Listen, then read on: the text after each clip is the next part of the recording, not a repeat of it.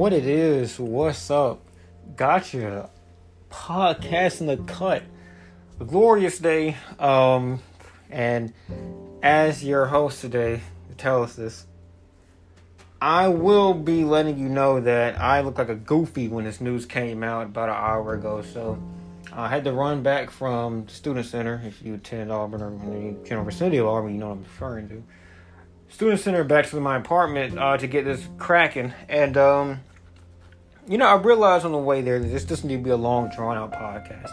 I won't give predictions for what, you know, what could be what or, you know, how will they play and yada, yada, yada. But I'll, you know, briefly touch on some things. Um, so, first, you know, we'll just kind of, I guess, talk about Kessler, Walker Kessler, and what led him to here because a lot of people, I'm realizing now, a lot of people that are Auburn basketball quote unquote fans do not follow the the rigmarole and the journey from point to point B. And that's probably for the best because if you do lot of situations like with Jalen Green and and um, uh, to, to, to, a certain smaller degree Greg Brown, where you got a lot of hopes going and you, you just kind of scan every step and every footprint along the way, and you end up thinking you know the answer and the end, end result, and you get burnt. So I think a lot of people this time around did not do that, did not put as much into it, and obviously with Auburn being a worse team, uh, you know, just to be blatant, just be blunt with you, a lot of fans did not pay that much attention to Auburn towards the end of the season. Last couple of months, you, you can like listen to certain Auburn heads talk about their their feedback in terms of views, their statistics and analy- uh, analytics. Numbers were worse across the board from them. You just look at the general conversation. Uh, look at just I, guess you have to beat in Auburn to know, but just see how people are interacting with games, even wins. It was just clearly uh, a less of an atmosphere, and that's fine. But it's uh, certainly less of a, um, I guess, of a um, a stickler a fan base when when times are, are bad. But you know, at, at the same time, it's like, what can you do? I mean, it's a football first school. It's enough of a, a basketball turn out to continue progressing and, and diverting the right funds to the program and getting the right eyes looking at the program. So what can you do? Um, it's enough, and that's all you can really ask for, I guess, at the end of the day. Speaking of enough, it appears we did enough to keep Walker Kessler from going back to UNC. Uh, Hubie Davis, Hubie, my wife is white, my kids are half white, and I like my suit white, my Jordan's white, and everything else white. Uh, Hubie Davis went back for uh, Kessler first and foremost. Uh, a couple other players, from what I understand, that are currently at UNC pushed hard to get him to retain. Um, as UNC pushed, we somehow remained in the battle while Gonzaga ended up ebbing out. I don't know if it was because of you know them pretty much having Chet Holmgren locked down or, or whatever. Uh, Timme coming back, I don't know, but for a reason they kind of got lost in the race, and we kept on going, kept on chugging. I'm you know just looking at what I've seen in the past couple of days and under the form that I per, uh, peruse for Auburn News, we've had more of a voice in his ear recently, and maybe that in part is what helped. Yesterday, him coming actually onto campus, and I don't know what he was doing, just talking to people, maybe just visiting around, but apparently on his way back from uh, a little trip in Florida, he came to campus a lot of people saying that a lot of ground was made at that moment. Um, and I don't believe he ever went to UNC again after leaving, you know, for whatever to go back. I guess to, I guess to go this trip. He never went back to North Carolina. It was all pretty much through Zoom, and maybe I gave us an angle there. But either way, Walker Kessler commits today. Uh, I heard that he was supposed to commit very soon after that uh, on-campus trip obviously you can hear a lot of things and it may not mean anything, but it appears that that was the truth. And I mean, just point blank, period. Let's, well, I'll, I'll, just talk about you know, a brief summary of why this guy's you know so so good. So he's 7'1", 245, moves well in transition. Uh, isn't much of a, like I guess a dribble or anything like that, but can kind of like you know create a little bit on his own. But I wouldn't say necessarily like a um, a Bobo or something of that caliber. He's not really a stretch five, but he does have some levels of passing and creation. Just be able to handle the ball and not just be an oaf. And if you look at a lot of centers that Auburn has had on the perimeter recently, uh, oafism is is definitely a skill that that uh, resides in those locker rooms. Um, but he, he seems to be a very agile center. Uh, he did not appear, from what I heard, get a lot of chance to be a stretch five for Roy. I believe Roy wanted to use him as a prototypical center, and that just wasn't his style. Even after promising to be used, like Luke Maye, was more of a stretch big, but whatever. Um, at his time in UNC, he was in 29 games as a reserve big, uh, averaged 4.4 points and 3.2 rebounds per game, while only seeing 8.7 minutes of court time. Uh, not great. Hit 57.8% of his field goals, made 53.7% of his free throws, pretty bad. Um, and 25 blocked shots. Uh, incredible Georgia athlete and was a McDonald's All American. Uh, number one prospect the state of Georgia. I believe this is Pearl's like third time getting like a top three guy that is uh, in the state of Georgia. I want to say Jabari is number one and Cooper's number two off the top of my head. So I think it's his third time getting uh, top three prospect out of that state. Um, let's see. Yeah, so he's rated for glove number five. So yeah, um, Jabari, you know, five star, obviously top two par four prospect, number five overall prospect. Trey, number seventy four overall prospect. Um, and then you get some really good JUCO guys with Zep Jasper and Wendell Green. So you have two point guards to replace basically the two guards you left uh, or lost uh, via transfer. You have Jabari coming in, um, in essence, can replace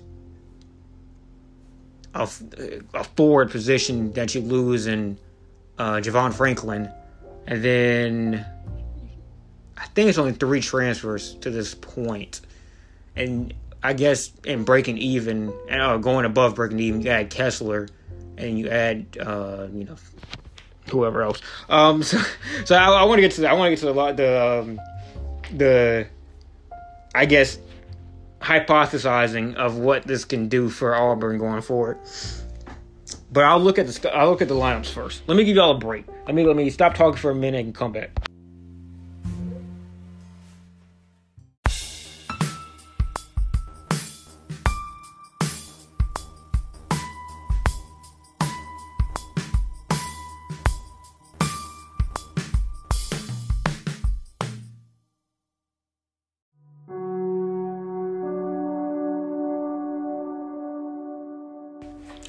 Okay, I'm back. Uh, so here's what I really want to get to. I've pretty much been holding this off as much as I could. The hypothesized lineups as of this very moment. So the starting five is going to be contentious because of how much new blood is within the guard position. We lose. I forgot about counting Cooper when I was talking about departures. So we also lost Cooper, so we're kind of breaking even as far as the guards go. We have two new guards via transfer. Then we have Trey Alexander, who's a new guard. So there's three new guards, and then you have, um, you know, Flanigan, who would ideally be a three if you could help it. So that's another quote unquote guard player that's hopefully not going to be counted. Yeah, I mean, I think Flanigan is a decent point guard, better than most people appear to value him, but you ideally want him to be a three. So that's another uh, guard you're trying to avoid using if possible that kind of leaves you with this weird situation where you're probably your most experienced guard option ideally would be Devin Cambridge um, based on what I'm seeing off of this. And this is, I believe, an updated roster look. So we should be at 1, 2, 3, 4, 5, 6, 7, 8, 9. These are nine players, not counting Chris Moore, who should make 10. Uh, that Oh yeah, then counting stretch would be eleven. So I think those that's eleven. JT is up in the air. That would be twelve. I think we're looking to get we're, we're looking to hold one scholarship out because of a possible reduction. So that should leave two more scholarships, I think. Which should well, I don't want to talk, talk about who that could be quite yet, but there's a couple more players that we have on the board right now. Let's just say that there's literally two more players that, from what I've seen, are on the board that are remaining. Now, whether those happen, who knows? But we also have the option of pushing out stretch, which I don't want to go into that today, but it's a very real possibility for understand that either stretch or Chris Moore could be pushed out if possible?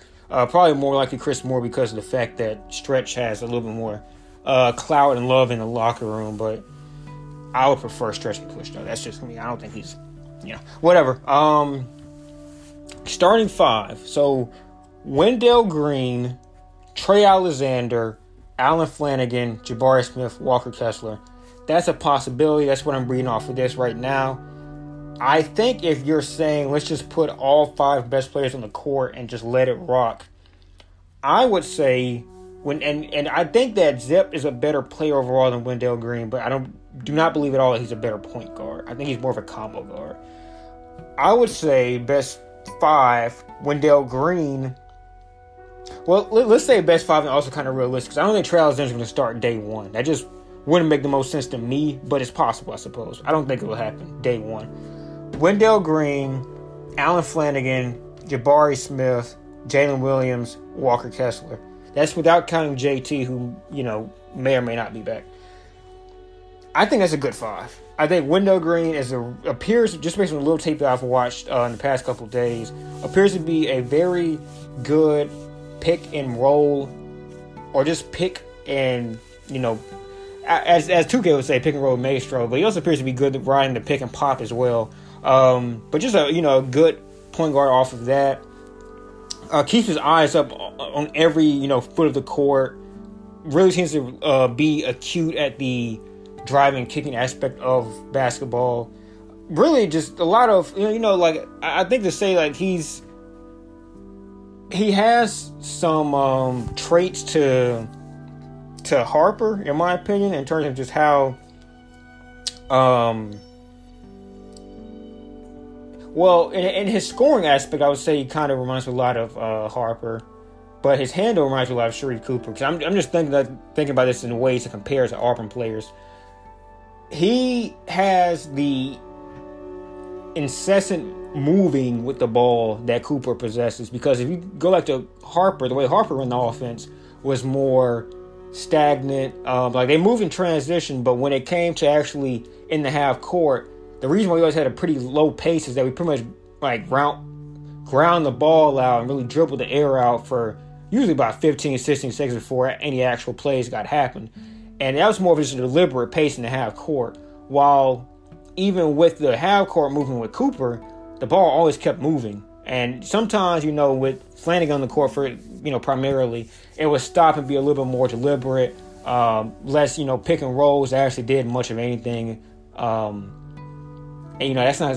I'm not trying to make it sound like negative, but it was just the ball moved a little bit less than a half court when it came to Flanigan's minutes. Uh, I think this guy, and I know Eastern Kentucky, for what I heard, like is just up tempo, up tempo, fast, fast, period. And I see a lot of that in the tape. I'm thinking about what this means. I think Wendell works better for Jabari. Um, I'm hoping Flanigan buys in. I think he works well Cardwell. And I think that he will work well Trey Alexander, who also appears to be a very ISO heavy guy, but I think he has a good shot off the dribble. I imagine he's a very he, he appears to be a very athletic dude for his, his a little bit undersized frame, um, but appears to be very athletic. Uh, but definitely appears to be a shooter. Uh, has a shot on him, definitely. And he also will work very well with Cambridge and Williams, who are you know good off ball uh, slashers and and um, and trailers. Uh, so I think he'd really work well with with those minutes. And it's saying I can see where you have, let's say you have Flink at the two, and then you have, you know, whoever at the three. Like when you start getting into the next rotation, the next guys up, I can see moving Allen down to the three, and then you could have him, you know, run match up his minutes with Cambridge or with Jalen. Um, you could go that way, but I, I just think he's he's a really dynamic um, point guard. Really, really quick, really fast. Has a good uh, clock on his you know in his brain, and that's very important. Uh, a sped up clock, you know, innately, and I think that's very important to, to really get that pace back in his system. Um, going from there, I kind of talked about Alexander a little bit. Um, Alexander Flanigan, I feel like would have a lot of success with the fact that Jabari and Walker you can also throw in Jalen are all that can space the floor because those are very ISO and they're they're very good ISO players. I mean Trey obviously on the high school level, but Allen Gray that was a very you know good ISO player for most of the season. Um, he graded out someone who's very good at shooting off the dribble for most of the season. Uh, so I mean like getting him like almost NBA quality level like one on one looks is something that's that's you know very valuable. And then Alexander, same story for him. Um, and then Jabari, I mean, Jabari and Walker, like with Wendell being basically a 40% shooter after the first couple of, I think the first couple of weeks is what Justin Ferguson said of the season. And then Jabari being, you know, a good spacer. Walker out of high school being an elite, you know, spacer, shooter um, himself. There's a lot of value in that uh, with just having Jabari, you know, ISO to one side, you try to double, you get burnt. I think Jabari's a decent passer. And same for Walker Kessler. There's, so many different looks they can run, and then you can just get to like the the just driving and, and you know the putting the the pressure on the rim that I think is a, a commodity that doesn't get acknowledged enough when you look at some of the prior Auburn teams. Like when you go back to Harper, for example, the pick and rolls with Horace and Malcolm if we had the leg injury and um, and uh, even Wiley to some degree, uh, they really put a lot of pressure on the rim, those pick and rolls, and that kind of opened up some of those sometimes very quick trigger trigger threes, but you know, good looks for Bryce Browns and um, Malik Dunbars and Malik Dunbar in the pick and roll too. I forgot about that, and you know, whoever else, you know, Samir, et cetera, et cetera. Putting pressure on the rim to pick and roll and in transition is very valuable, and I think Wendell being out there with Cambridge and Williams and Cardwell at times. I mean, there's a lot of value in that. So you could probably run Wendell the two as I mean, like the, the number two point guard two, um, if you wanted to, and probably get a really valuable look there. But you know, either one.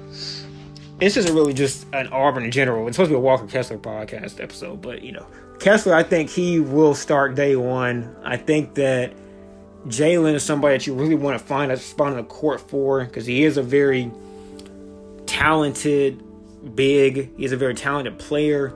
He has a shot that, when it's on, is as good as you could ask for out of a stretch big. Good ball handling, positionally speaking. Can be solid on defense. You know, has that history playing against bigger dudes. I think you also want Cardwell in the fold. I mean, you really want to have someone like him as athletic as athletic as him that is as at times physically dominant as any other player on the court. I mean, there's you got to find a way to get minutes for him. So I, I think that Jalen's best means of success will probably be, be being that backup four. And then you can kind of say to yourself, okay, how do we match out the guard minutes? At this very moment, I would say you want Wendell and Zep as your ones, again, quote unquote, and you want Trey and Devin Cambridge as your twos. Devin Cambridge is always weird to me because he, you know, there, there are bigger twos like I think Wiggins, his natural position has always been the two, and he's kind of been forced to play the three. Cam Reddish, I think, plays like a two. You know, I think he's maybe involved since I haven't watched Cam Reddish in like a year, but I think he's someone that can kind of, you know, is involved to be more of a three and four, but kind of plays like a two. I think Cambridge plays like a two. Uh, he can definitely defend threes and sometimes has played the small ball four, but I think a two is where I think he should be at for the sake of this hypothetical. And then I think Allen Flagg at the three with, you know, Devin rotating in, Jabari rotating the three. That's probably, I think, the best case position, the best position to go. I mean, I really do. I just think that having, you know, back a small forward by committee is a way to go. And then that's probably the best way you can open up minutes for Jalen because if you say, I, I, don't, I don't, I just, it gets really complicated if JT Thor comes back. Like if that happens, you really get in a bad position as far as trying to figure out where to Jalen a good amount of minutes from. I'm, I still would say that at that point that you just have Jabari be the backup three, but it's like you can't put him out there forever, right? I, I guess when you have like Jabari is the first three, and you have Cambridge come in to alleviate him, and then you can still have Jalen come in and be the backup. Well, no, because you still have JT Thor. It's like I I really don't know. And just I guess to end this off because I've just been, I'm I guess I'm going back in a circle now. what do I see happening with the rest of this recruiting cycle? I really heard that we're kind of losing ground Ty Ty Washington, like quite a bit of ground on him. Uh, we may still be number two, but I think it's supposed to be pretty big um, gap in that. Scoot Henderson, I also heard was someone that's not necessarily considering coming back as much as or reclassifying as much as he once was earlier in the cycle. Um, and JT Thor, I heard, is also like looking to come back, so that's a positive. But I would say I think I see JT Thor coming back, and then I think I see Henderson not reclassifying. That's my thought. Ty Ty, I, I, don't see us getting him, but there's also a lot of really good guard options. So lo- losing out on the guards necessarily doesn't really matter too much. There's still a couple of good ones that are available, but losing out on the the um the centers that or the center options that we had, because I mean Noah Gurley was someone that pretty much dumped Auburn the second that Alabama and uh, Duke started calling. And then Kessler, you know, that was somebody that was pretty much our backup option. So I don't think we had another center option uh, that was worthwhile. So it was very, very important to get Kessler. But getting Thor back, I mean, there's, there's definitely a space for Thor. I mean, you can easily, like I said, move Jabari to the three, move Allen to the two, and just let it rock. And then that's probably like the best three, four, five, best two, three, four, five in the whole, you know, conference. I mean, if we're being for real, like Flanigan was a a trendy first round pick for the majority of you know like the season, like about seventy five percent of the season. JT Thor is somebody that could probably get drafted at a mid second right now, and that's just without you know really getting fed the ball very much and used, I think, very correctly at all. I think I think his time with Cooper on the court was as, as much as you could expect. He was a good roller uh, he didn't get many pick and roll looks. He seemed to be really good in just credit for himself, but that was something he was given a ton of options to do, especially like isolating one side of the court. So it's like I don't just don't think he was optimized, but I think he'd easily be a first round guy. You think Jabari is a first five guy to go. Kessler could easily play himself into being a first round guy. So you could easily say there's four first rounders in that lineup if things break right. Realistically, probably two or three, but it, it, there's, there's a potential there. Let's just say that. Um, so I, I, think I see us going one of three for the remaining three guys we have on the board that are like known. Uh, but I could see I could see things breaking out with with Henderson. Maybe Henderson just because Henderson. The thing about Henderson is that he has two years that he has to play. Like he has to play two years because of his age, unless the rules happen. And I know they're communicating that they want to change, but that's probably anytime soon. So with that being the case, it's like, does he want to play with one of his years out this stacked ass roster and maybe learn it easily, or does he want to, you know, hit the ground running? Well, if he if he were to play this he'd have to wait one year. I think if he played the next year, he'd only have to wait that he wouldn't have to wait at all. He could just go after one year. So I guess it's up to him what which matters more to him. And you know, there's a lot of appeal in just you know finishing that high school circuit and being a man there too. So I wouldn't be mad if he chose to do that, but it's up to him. I mean, he probably would not get a massive amount of minutes um, as a as a uh, a one with um, you know Wendell, but he could be the backup one and then be by the end of the season, maybe starting two, maybe move, you know, guys around. I think it probably, I think it'll probably end up like not reclassifying. I think it'll get him one day. It just may not be this season. That's it for me. Hope y'all enjoy. Uh, Walker Kessler, a bit committed. I think a guy that Pearl wanted more than any other player that he may have gone after in the past two seasons. Uh, the only guy, only only guy I can think of that fits that same bill, maybe Jabari Smith. Um, maybe Jalen Jalen Green put a lot in Jalen Green too. Uh, I know that, but Cooper kind of committed, you know, back in like 2019, so I wouldn't necessarily com- put him in the same boat. But Cooper, obviously, a lot was put into him too. I mean, he, I think he recruited Cooper since like 14, but put a lot into Green, put a lot into Kessler. Uh, got burned in situations. I think he kind of pushed hard for Brown too, but not as much as the first two. Um, huge commit, a guy that really allows you to do so many different things with the lineups going forward. Now that's really why I like him. Hope you enjoyed this piece.